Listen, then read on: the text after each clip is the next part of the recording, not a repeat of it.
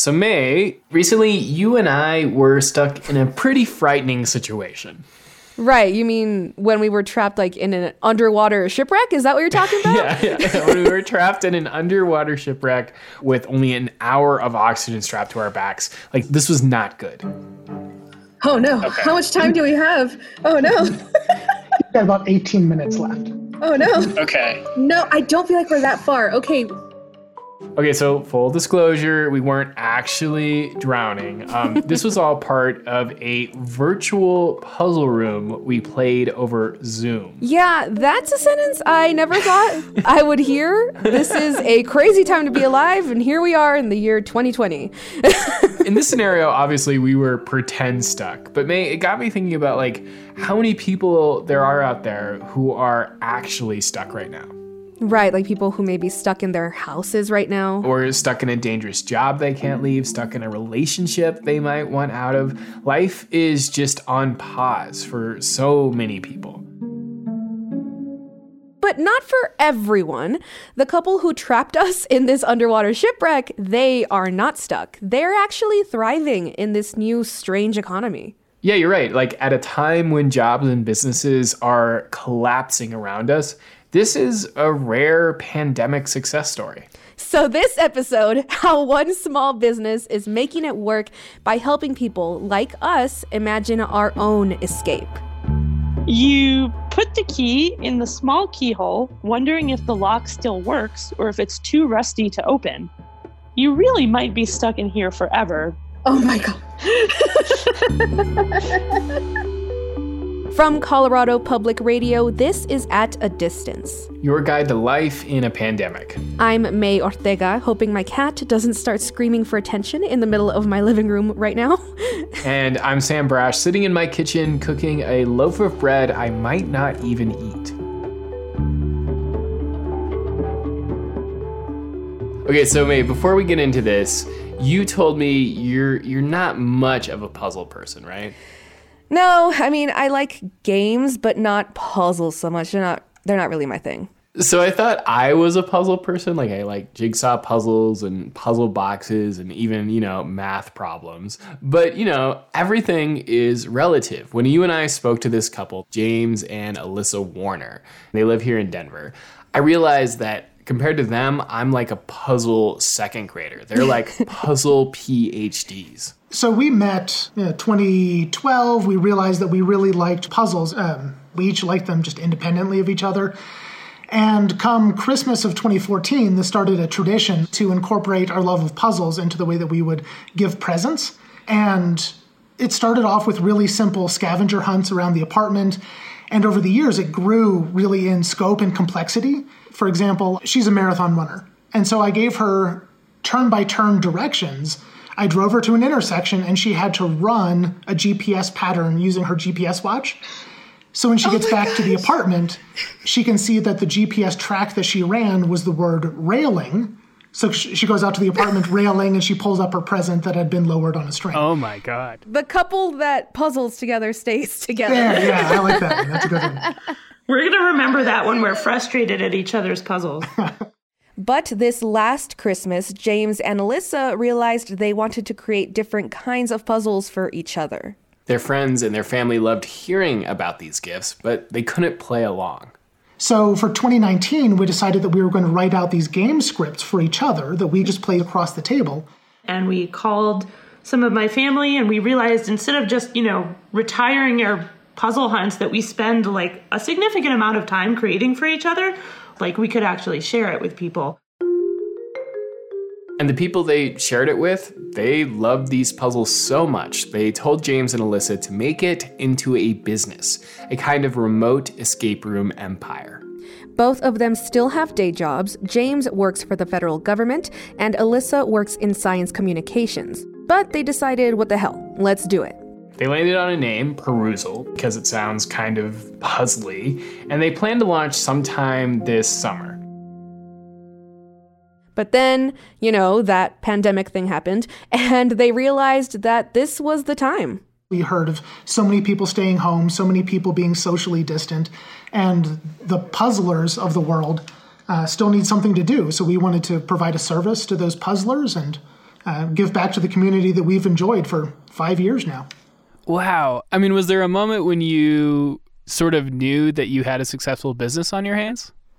Uh, so, from my perspective, I was really floored when I got an email one day asking if we would be the entertainment for a 12 year old girl's birthday party. It was so enlightening to me. So, we're not parents, but the frustration in that mother's voice as she was getting the call set up and, oh, is Becky online? Is Susie there? And finally, whenever everybody got connected and we took over, the sigh of relief on that mother's face and the girls giggling the whole way through it, uh, that really meant a lot to us. And May, I think this is the moment you and I realized that we didn't understand a key piece of this whole story. Like, their business might be succeeding, but I don't think we really understood what it was. Yeah, no. Like, how do you make an escape room into like an audio only experience? Like, the physical aspect is in the name. It's a room. yeah. Um, exists physically somewhere in space. Uh, so we decided to give it a try. Well, let's just jump in and, and let's play this game. Um, Um, James Sam, and I hope Elyssa, we're are still you there? friends after this.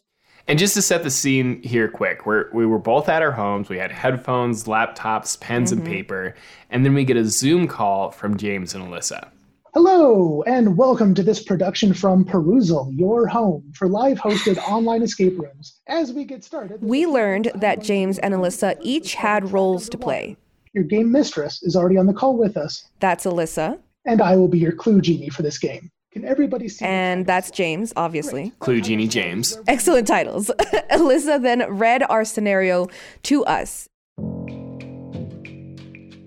In this puzzle, Sam and I are intrepid scuba divers set to explore a shipwreck.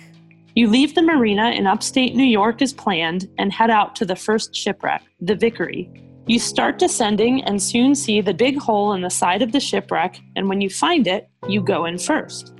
As you clear the opening, an iron grate suddenly slides into place from the hole's edges. Oh no! the drama unfolds. Oh no. no! That leaves you one hour to get out of the Vickery.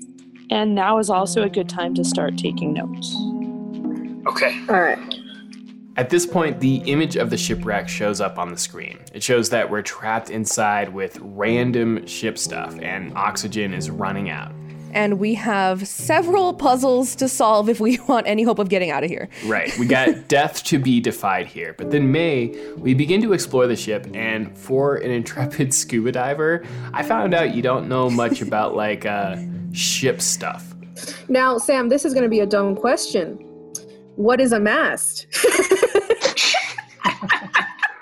Not gonna lie, I thought my lack of knowledge about nautical life would have held us back, but I guess not. Nope, we moved right on. I taught you what a mass was.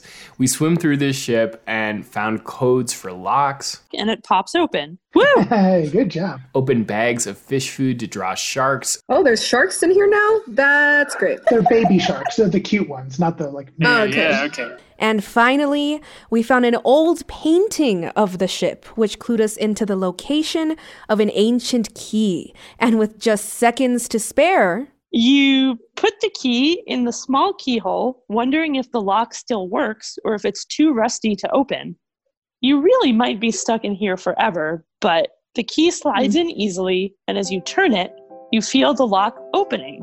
You're finally able to lift the grate up, and as you do so, you swim out from the Vickery. You're finally free.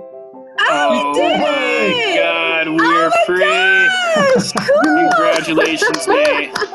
Congratulations, Sam. Did we I make it you- out within the hour or did we run out? I think you were very Okay. close. Yeah, Yeah, it seems you're like a it. little on the long side of it. Yeah, so we, we ended at uh, one hour, three minutes, and four seconds. Oh my Oh, gosh! man. So we, we died, but we barely We- died. but but we barely died, but we made it. And I think, May, even though you aren't a puzzler, even though you don't really do escape rooms, you really like this, right? Yeah, I did. It, it, it was just really fun. It got my brain working in ways that it really hasn't worked in a while, especially mm-hmm. being stuck at home. I can honestly say that for a second there, I really did forget about the real world situation and was just in this imaginary moment. That was probably my favorite part of all of this. Yeah, I loved it too. I had a total blast, and James and Elyssa say we're far from the only ones who want to play their games. Each of these costs 15 bucks a person. It goes up to about 8 people, and they're booked up days in advance. They basically have this new source of income. Well, and it's also so interesting how they're thinking about that success because we weren't sure if it was something they planned for or, you know, like a happy accident. I think a little bit of both. We definitely got lucky, but one piece of advice is if you have an idea, maybe it's not exactly what you envisioned, but if you have a way to make it remote friendly, maybe explore that right now. Since, you know, you are doing so well, do you have people in your lives who are struggling? Yeah, we've got family that is very much struck by this. That we've got um, teachers, like we have a cousin in New York who works in the theater industry, and nobody's going to theater these days.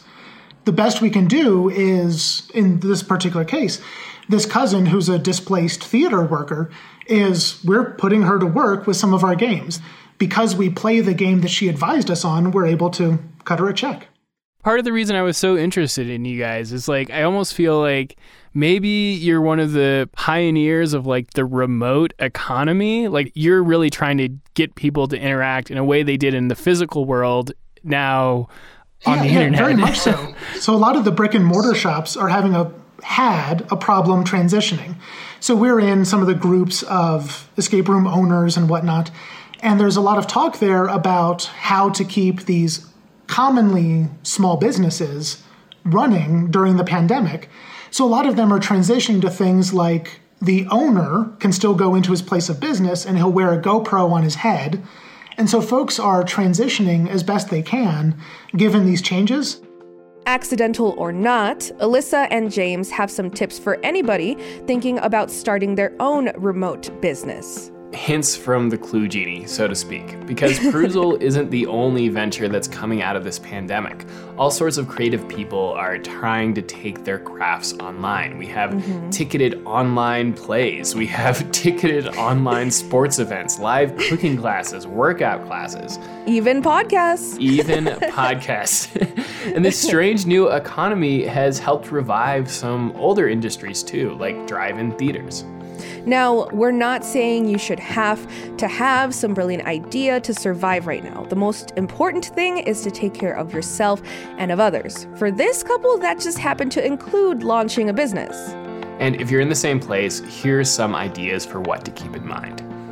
First, be flexible. Maybe you have a business idea that seemed perfect for the before times. See if it can be adjusted. That flexibility includes not rigidly sticking to our original plans, because had we done that, we'd be writing episodes now rather than talking to you. Second, technology is tough. If your idea depends on people interacting online, try out different platforms. We're very heavily dependent on Zoom.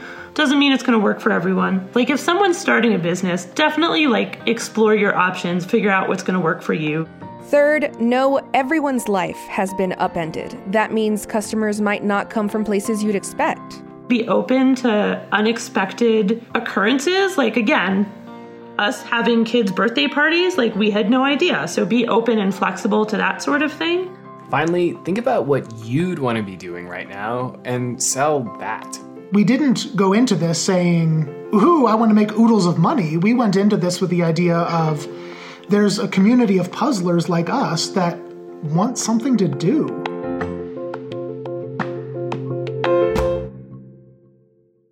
Okay, that's it for this week's show. One more final thing. We want to hear about any other pandemic success stories. Have you launched a business, maybe put on a play, a concert, come up with something totally wild that just works? Or do you know somebody who has? Email at a distance at cpr.org or tweet us at CPR News. We'll be back next week with more stories and ideas to help you out during all of this. In the meantime, stay tough and stay safe. And wash your hands. Wash your hands. At a Distance is a podcast from CPR News. It's hosted by me, Sam Brasch. And me, May Ortega. Our producer is Rebecca Romberg. Our executive producer is Kevin Dale. Brad Turner is our head of audio innovations, and he wrote our theme music. Yeah, he did. Additional music by Blue Dot Sessions. Please rate and review At a Distance if you use Apple Podcasts. It can really help other people find the podcast at this difficult time.